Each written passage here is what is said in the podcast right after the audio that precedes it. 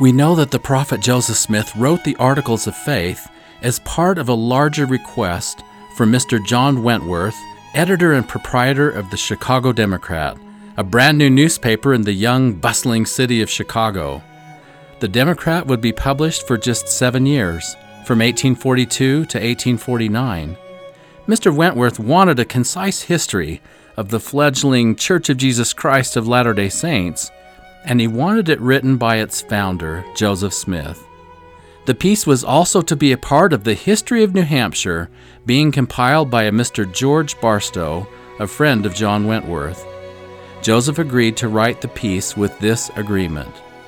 As Mr. Barstow has taken the proper steps to obtain correct information, all that I shall ask at his hands is that he publish the account entire, ungarnished, and without misrepresentation.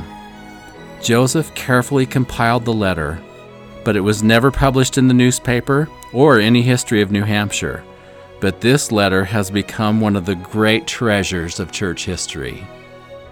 Welcome to Meridian Magazine's Come Follow Me podcast. We are Scott and Maureen Proctor, and we are delighted to be with you again this week.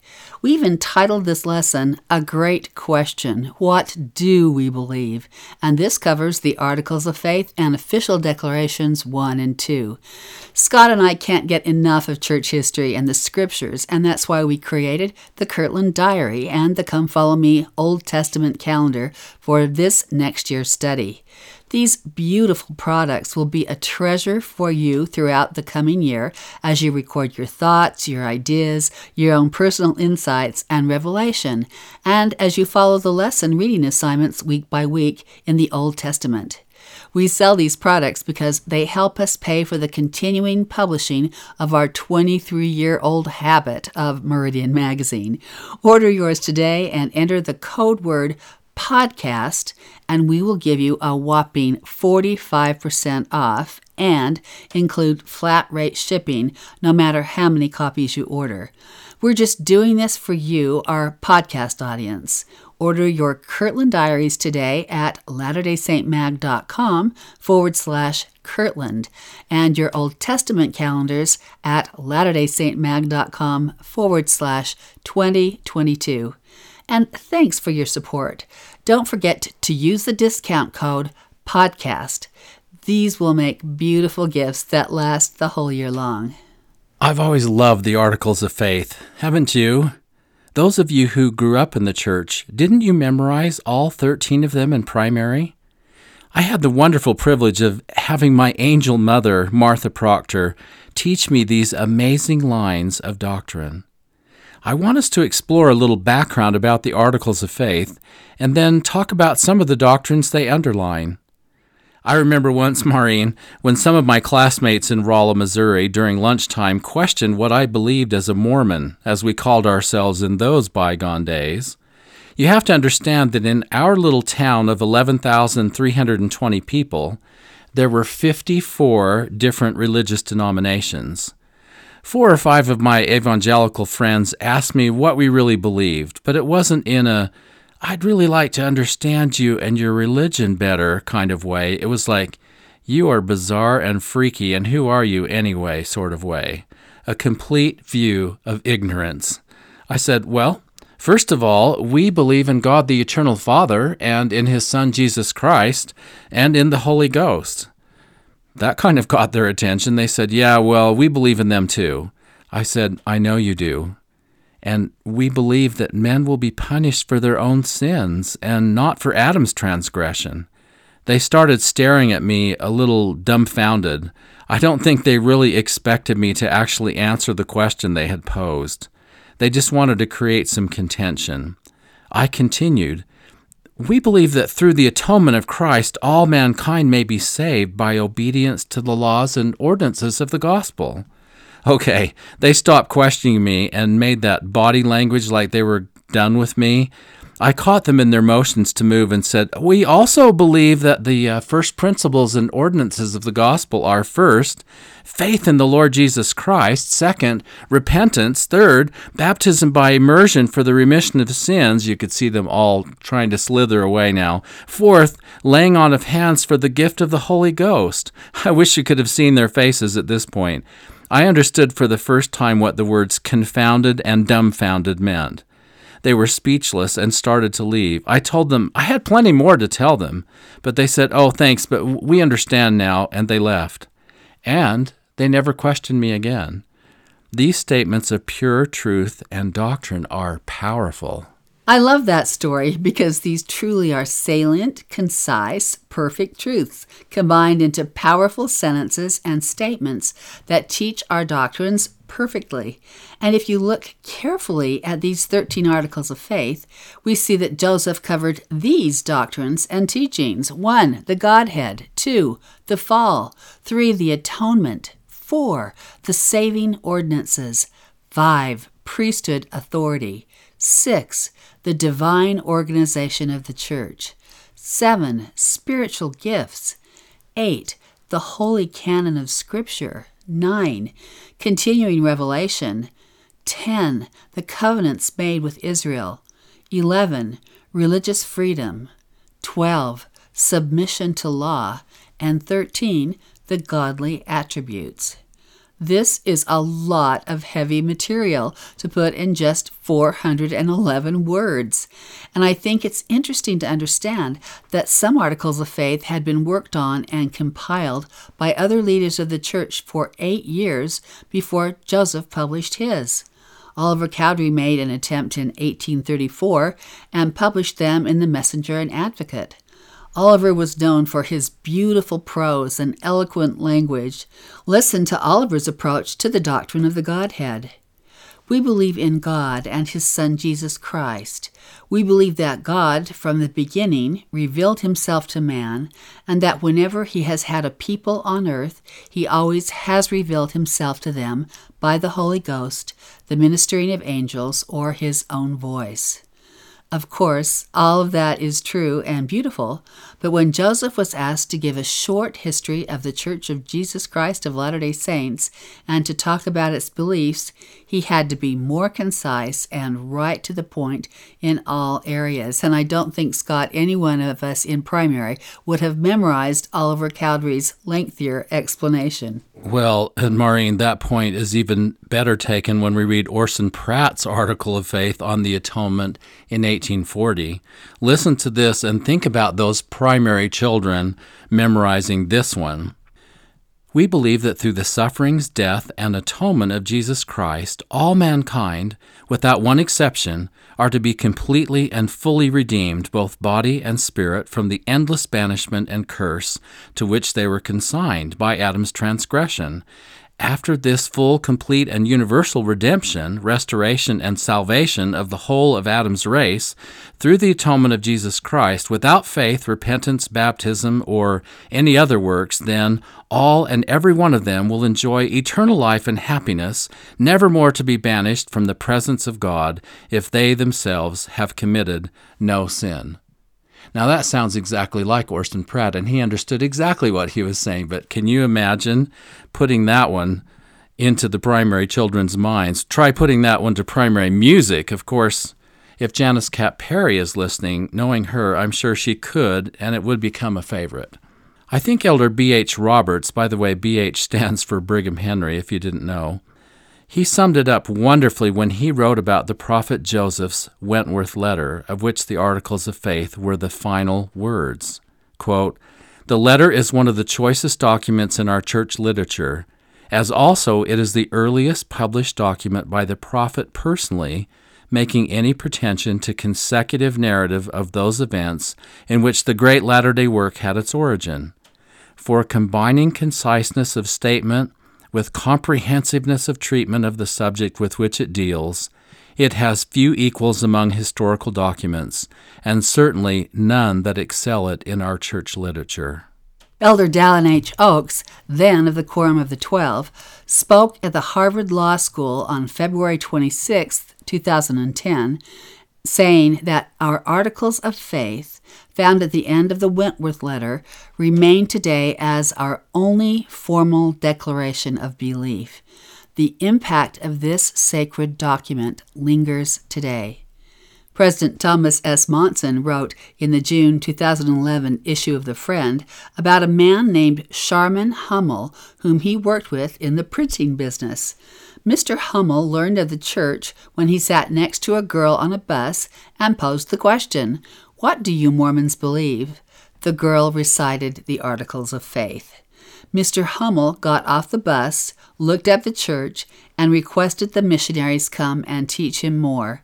He joined the church and now claims a large posterity of Latter day Saints.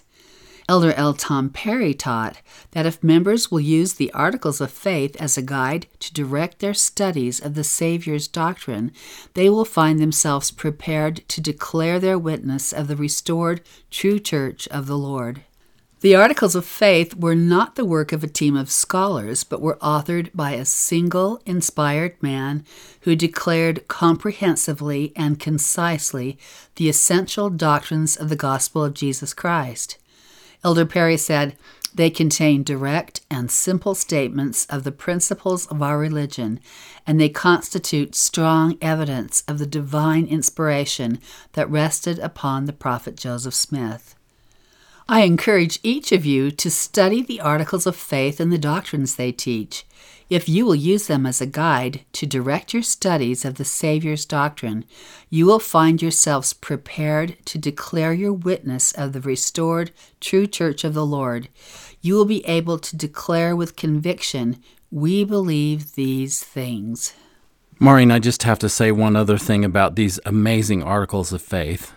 Over the years, I interviewed hundreds of BYU kids for their ecclesiastical endorsement to be able to stay at BYU. The interview had a number of questions and was committing the students to live and act in exacting ways. Of course, I agreed with everything in the BYU Code of Honor, but as I very prayerfully considered how I was to interview those precious students, I received a wonderful answer, and this is how I did it. I would first ask a little bit about them and about their background and a little bit about their family if I didn't yet know them well. And then I said, Could you please recite for me the 13th article of faith? Uh, the 13th, they would ask. Yes, it starts with We believe. They would laugh nervously and then would say, That's the long one, right? I think I can. Let's see. We believe in being honest, true, chaste, benevolent, virtuous and in doing good to all men. Then they would usually pause here and say, uh, Indeed, we may say that we follow the admonition of Paul. We believe all things, we hope all things, we have endured many things, and hope to be able to endure all things.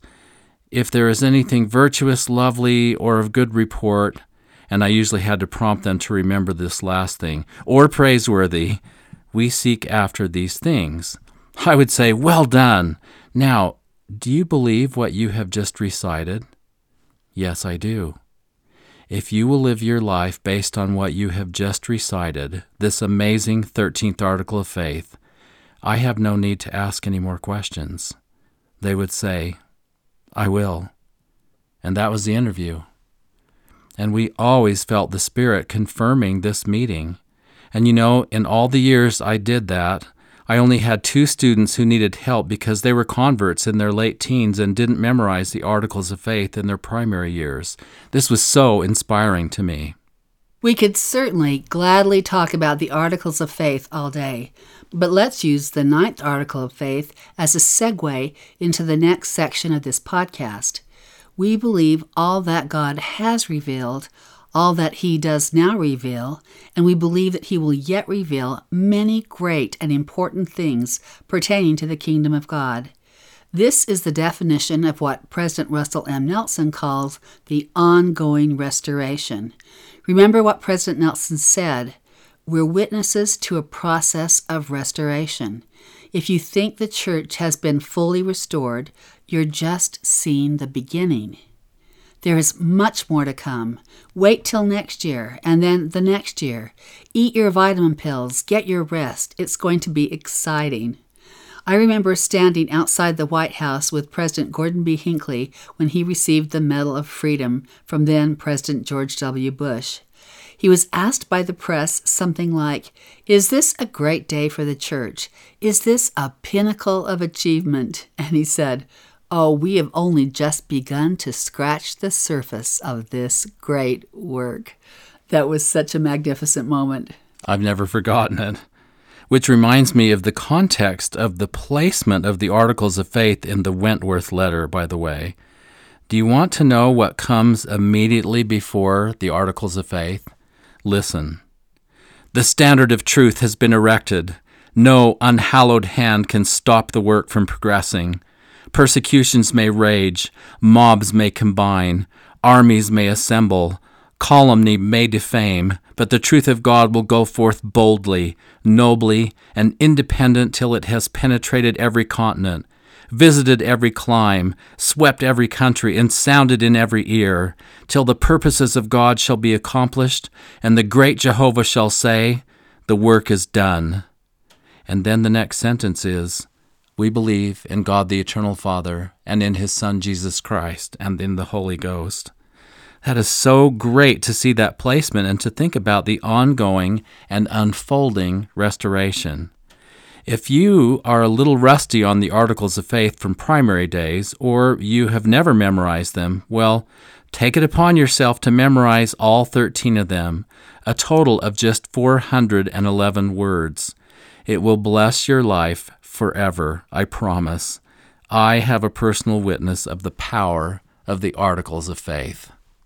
So, in the process of ongoing revelation, let's go back to the mid 1800s and explore ever so briefly the growing church in Utah in those early days and the importance of continuing revelation.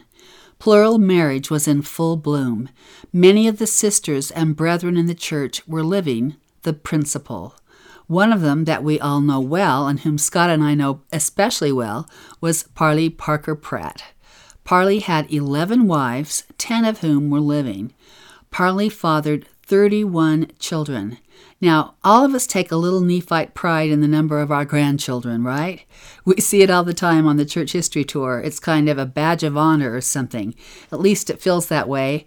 We are swamped all the time by people who say they have 47 grandchildren, and one recently said to us, My mother had 11 children, just like you guys, and she had 78 grandchildren. Sheesh. Well, sit down for a moment because Parley P. Pratt had 264 grandchildren, and he was martyred before he even got to meet the very first one. That's a lot of posterity and a tremendous loss for him to not get to know his grandchildren on this side of the veil. It certainly is. And there were many others. George Q. Cannon had 43 children. Heber C. Kimball had 66 children. Brigham Young had 57. Wilford Woodruff had 34. Joseph F. Smith had 48. John Taylor had 34. My own second great grandfather, George Facer, had six wives and 29 children, and two of his wives bore no children. This all makes sense from the Book of Mormon, where the Lord said, For if I will, saith the Lord of hosts, raise up seed unto me, I will command my people. Otherwise, they shall hearken unto these things. And the antecedent to these things is one man with one wife. Now, the saints had been practicing plural marriage for almost 50 years. They were fairly isolated from the rest of the country as they lived in the Great Basin amongst the Rocky Mountains. And remember, Deseret, or Utah, was a territory and had not obtained statehood yet the Church of Jesus Christ was gaining converts and was growing in numbers and gaining national attention. And in the meantime, laws were being enacted in the United States, including the Edmunds Anti Polygamy Act of 1882, signed into law on March 23, 1882, by President Chester A. Arthur, the law declared polygamy a felony in all the federal territories of the United States, which included the Utah Territory. Enforcement of the act started as early as 1882, and in all, more than 1,300 men in Utah were imprisoned, including George Q. Cannon of the First Presidency and apostles Lorenzo Snow and Rudger Clawson. Elected officials in Utah vacated their offices because of their declared belief in polygamy. In 1887, an amendment was passed, unsigned by the President, to the Edmunds Act to form the Edmunds Tucker Act, specifically aimed at the Church of Jesus Christ of Latter day Saints. Now, listen to this. This act disincorporated the Church of Jesus Christ of Latter day Saints and the Perpetual Emigrating Fund Company with assets to be used for public schools in the territory. It required an anti polygamy oath for prospective voters, jurors, and public officials. It annulled territorial laws allowing illegitimate children to inherit. It required civil marriage licenses to aid in the prosecution of polygamy. It abrogated the common law spousal privilege for polygamists, thus requiring wives to testify against their husbands. The act disenfranchised women who had been enfranchised by the territorial legislature in 1870, and also a number of other quite damaging and horrible things. This, of course, caused Church President Wilford Woodruff to be extremely prayerful about what to do. Would the Lord require the dismantling of the kingdom by continuing to live plural marriage? President Woodruff issued the official manifesto in General Conference read by President Lorenzo Snow on September 24, 1890. Polygamy, or plural marriage, by revelation now officially came to an end. President Woodruff later stated in November 1891 The question is this Which is the wisest course for the Latter day Saints to pursue? To continue to attempt to practice plural marriage with the laws of the nation against it and the opposition of 60 millions of people, and at the cost of the confiscation and loss of all the temples, and the stopping of all the ordinances therein, both for the living and the dead, and the imprisonment of the first presidency and twelve, and the heads of families in the church, and the confiscation of personal property of the people, all of which of themselves would stop the practice? Or, after doing and suffering what we have through our adherence to this principle, to cease the practice and submit to the law, and through doing so, leave the prophets, apostles, and fathers at home, so they can instruct the people and attend to the duties of the church, and also leave the temples in the hands of the saints, so that they can attend to the ordinances of the gospel both for the living and the dead.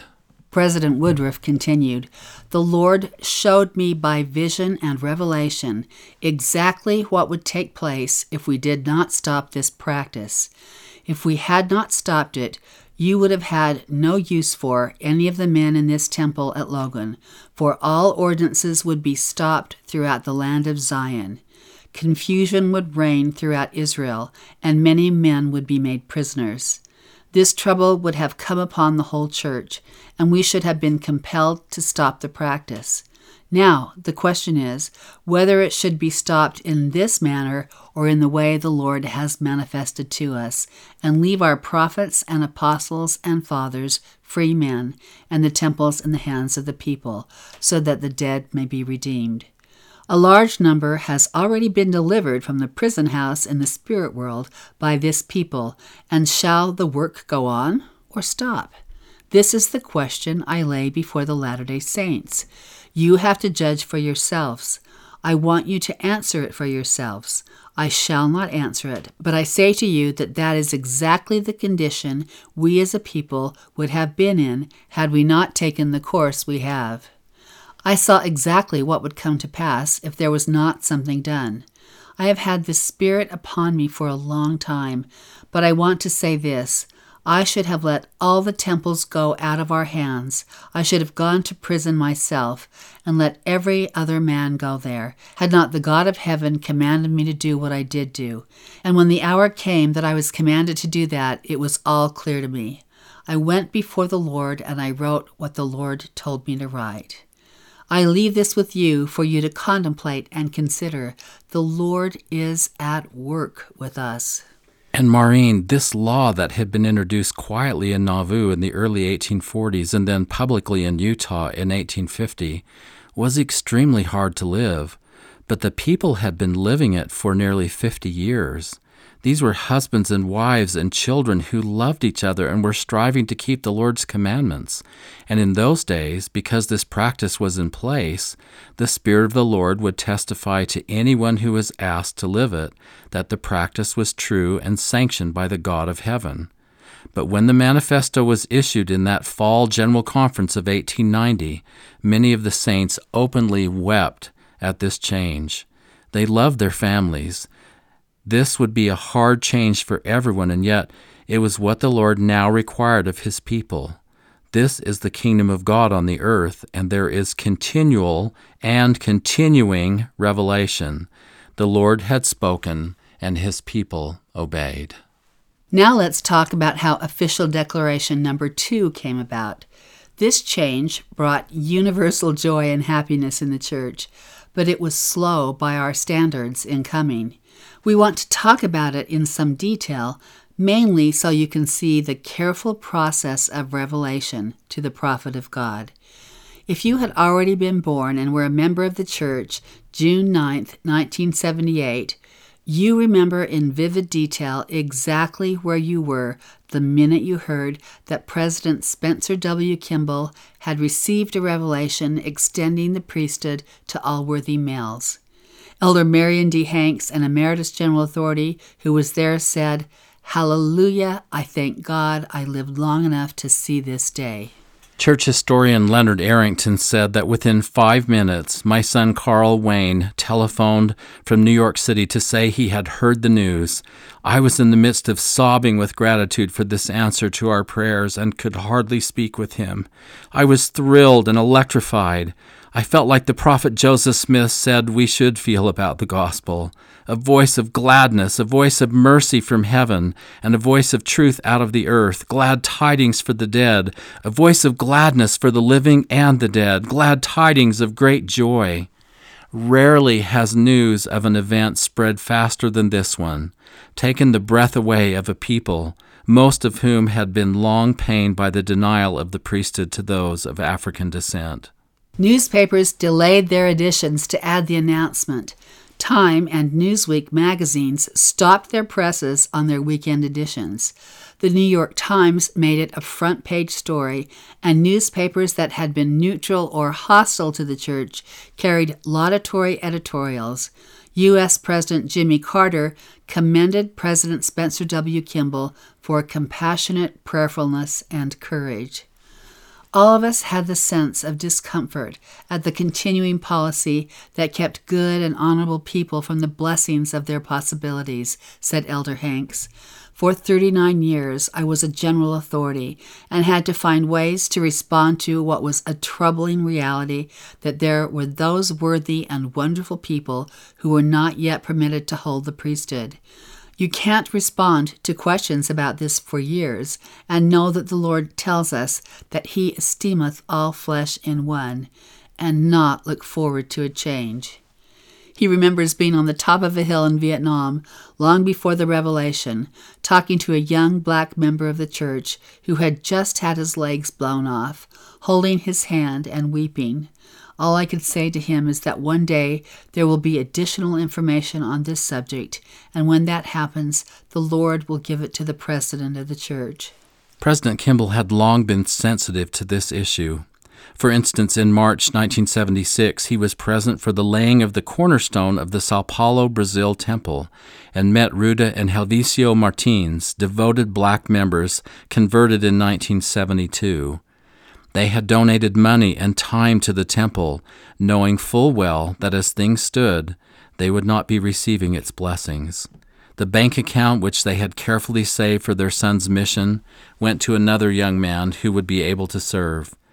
Seeing their devotion and many others like them moved and grieved President Kimball. President Kimball wasn't the first prophet to ponder and pray over the exclusion policy of the priesthood. Other prophets had made pronouncements to the effect that someday the priesthood would be made available to all worthy male members. President Kimball had a long record of reaching out to people of many ethnicities. In his early years as an apostle, his assignment had been to the Indian nations, adding to his sensitivity. Beginning in 1976 as the prophet, he began a systematic routine of praying, fasting, and supplicating the Lord on this matter. It was then, with both keen desire and awe and reverence for God, that he began his heartfelt petitions, not believing for a moment that the matter was merely in his hands to make a change. The spring of 1978 found the First Presidency and the Twelve discussing the subject often in the upper rooms of the temple at their Thursday meetings. According to Joseph Fielding McConkie, President Kimball did not act in isolation on the matter. He freely sought the feelings of his counselors and the Quorum of the Twelve. In March of 1978, he invited any of the twelve who desired to do so to make any expressions they desired to him in writing so that he could carefully consider them. Three members of that quorum responded to this invitation Elders Monson, Packer, and McConkie. Elder McConkie's memo centered on the doctrinal basis for the conferring the Melchizedek priesthood on the blacks. After the revelation was received, he freely shared with his family the scriptural chain of thought that he had suggested to President Kimball. The power of it was in its simplicity. He simply saw things in passages of Scripture that the rest of us had conditioned ourselves not to see. Joseph McConkie continued Dad reasoned that inherent in any passage of Scripture that promised that the gospel would go to all mankind was the promise that it, with all its blessings, must go to the blacks. The third article of faith, for instance, states that we believe that through the atonement of Christ, all mankind may be saved by obedience to the laws and ordinances of the gospel. The word saved, as used in this text, he said, meant to be exalted or obtain all the blessings of the celestial kingdom. To illustrate this point, he quoted Doctrine and Covenants, section 6, verse 13. If thou wilt do good, yea, and hold out faithful to the end, thou shalt be saved in the kingdom of God, which is the greatest of all the gifts of God. For there is no gift greater than the gift of salvation. And Joseph Smith's statement that salvation consists in the glory, authority, majesty, power, and dominion which Jehovah possesses, and in nothing else.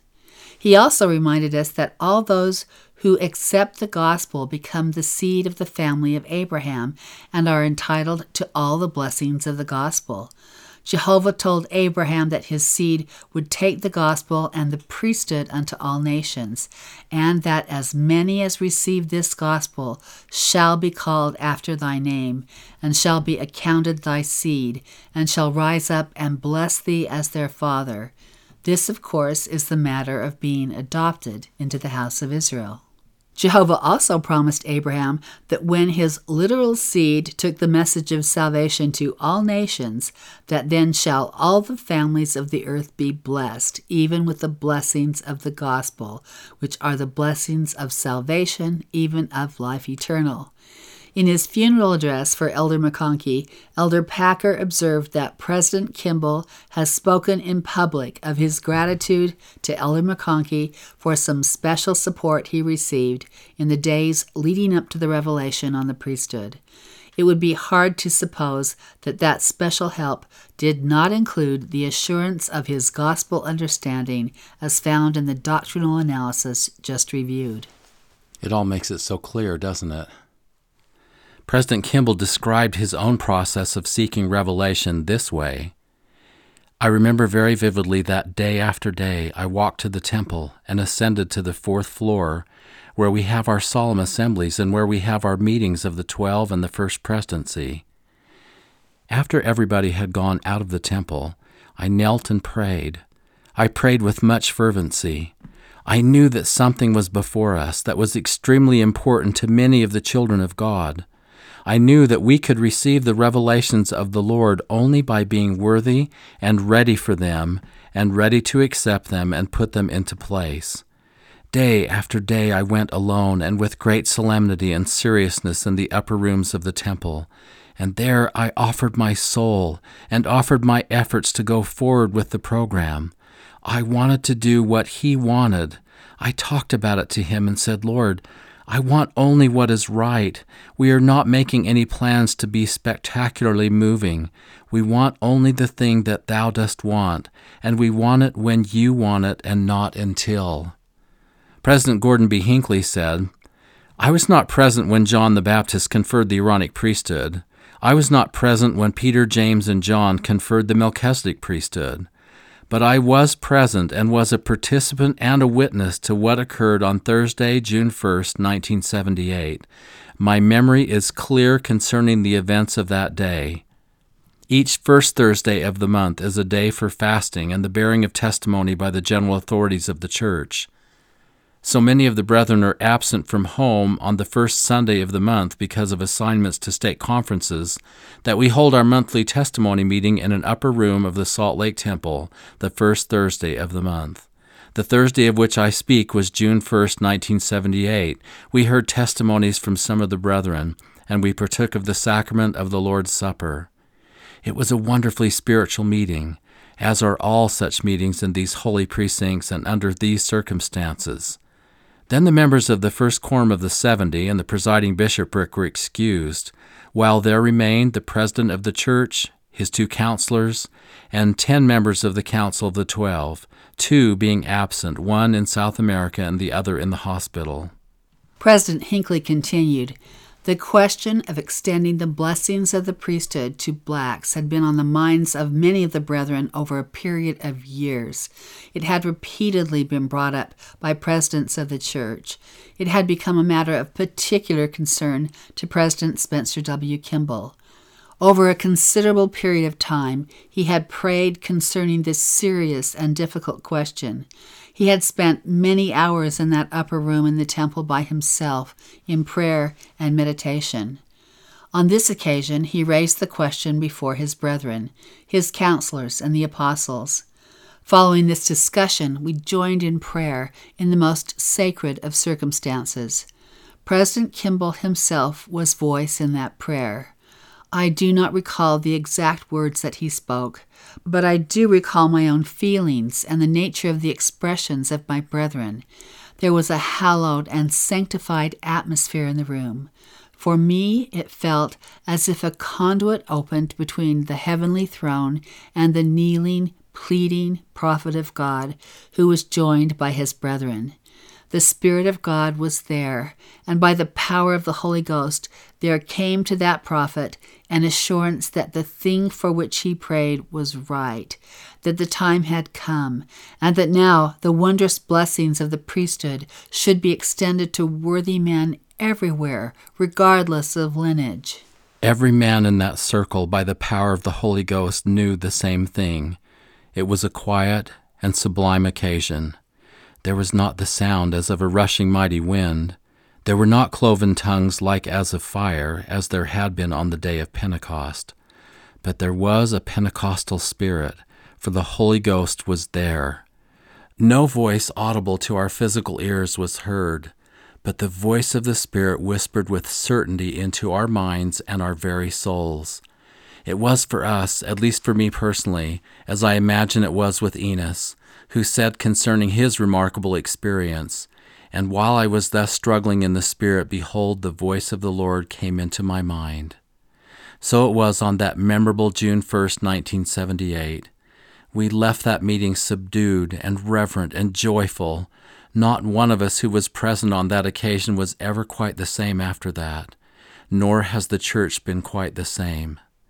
Leonard Arrington, who interviewed many of those present, said, at the end of the heavenly manifestation, President Kimball, weeping for joy, confronted the church members, many of them also sobbing, and asked if they sustained this heavenly instruction.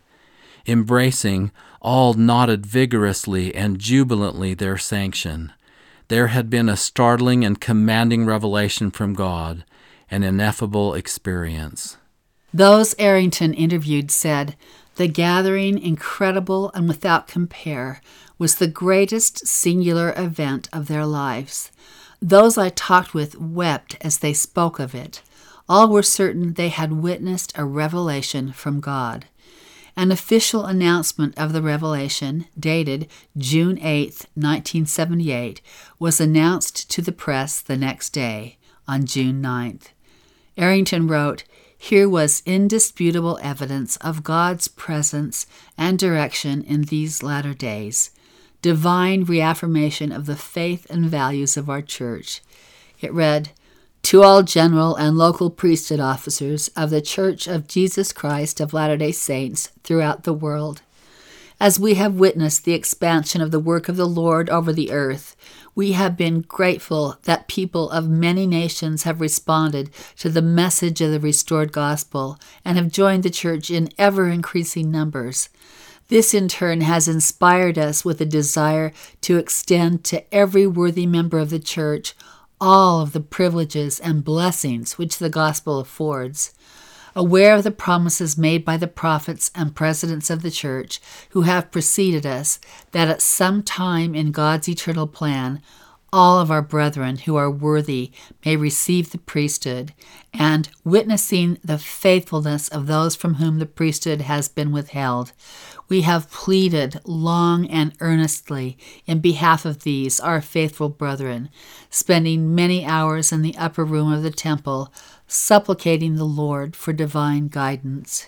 He has heard our prayers and by revelation has confirmed that the long promised day has come when every faithful, worthy man in the church may receive the holy priesthood with power to exercise its divine authority and enjoy with his loved ones every blessing that flows therefrom, including the blessings of the temple. Accordingly, all worthy male members of the church may be ordained to the priesthood without regard for race or color. Priesthood leaders are instructed to follow the policy of carefully interviewing all candidates for ordination to either the Aaronic or the Melchizedek priesthood to ensure that they meet the established standards for worthiness. We declare with soberness that the Lord has now made known His will for the blessing of all His children throughout the earth who will hearken to the voice of His authorized servants and prepare themselves to receive every blessing of the gospel. Sincerely yours, Spencer W. Kimball, N. Eldon Tanner, Marion G. Romney, the First Presidency. In an interesting note, Scott, when I interviewed Camilla Kimball for a video on her life, as you know, she explained her experience of the event. She said she had known that Spencer had been troubled and concerned for some time over a matter that absorbed him. She remembered that one day, as they were returning from the Salt Lake airport, he had asked to be let off at the temple because he wanted to spend some time in meditation and prayer. She did not know about the revelation on the priesthood until after her daughter, who had heard the announcement on television, called her on the morning of June 9th. President Kimball was a man who could keep confidences. I love this intimate view of the process of revelation in the church at the highest level. Now, I remember when we interviewed William Billy Johnson in Ghana, a man who heard about the church in 1964 and had 10 congregations of faithful Ghanaians ready for baptism as soon as they could get missionaries. He told us, We used to sing Come, Come, Ye Saints in our meetings, and with tears in our eyes we would cry, when will our brothers from the West come for us? They finally did come. Those congregations and others have grown exponentially. Ghana now has 89,000 members, 25 stakes, 328 congregations, four missions, 53 family history centers, and one temple. Nigeria has 192,000 members, 59 stakes, 722 congregations, seven missions, 70 family history centers, and one temple. The Democratic Republic of the Congo has 69,000 members in 23 stakes, 211 congregations, four missions, 24 family history centers, and one temple. The list goes on and on, and this is just the growth since the church officially came into West Africa in late 1978.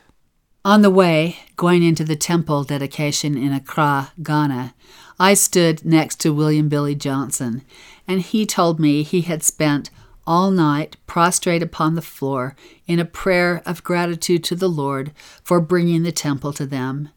What faith and humility and gratitude! But even more impressive was when I walked out of the temple with Brother Johnson, one of the most amazing people we have ever met in all the world. He told me that during the singing of the Spirit of God, he was given to see an open vision of the hosts of all the Ghanaian dead. They were all there, led by their tribal chiefs in all of their full royal dress, and they had come to have their work done for them. This is the faith of a people who had waited so long to have the full blessings of the gospel, and now these blessings are freely extended to all on both sides of the veil. That's all for today. These are marvelous truths and a perfect view of continuing revelation in this, the Church of Jesus Christ. We've loved being with you. Next week, our lesson will be on the family, a proclamation to the world. We're so grateful to Paul Cardall for the music and to our precious daughter, Michaela Proctor Hutchins, who was also blessed to serve in Malawi and Zambia among the African people and who grew to love them so much. We're grateful for her producing this show today. Have a wonderful, joyous week, and see you next time.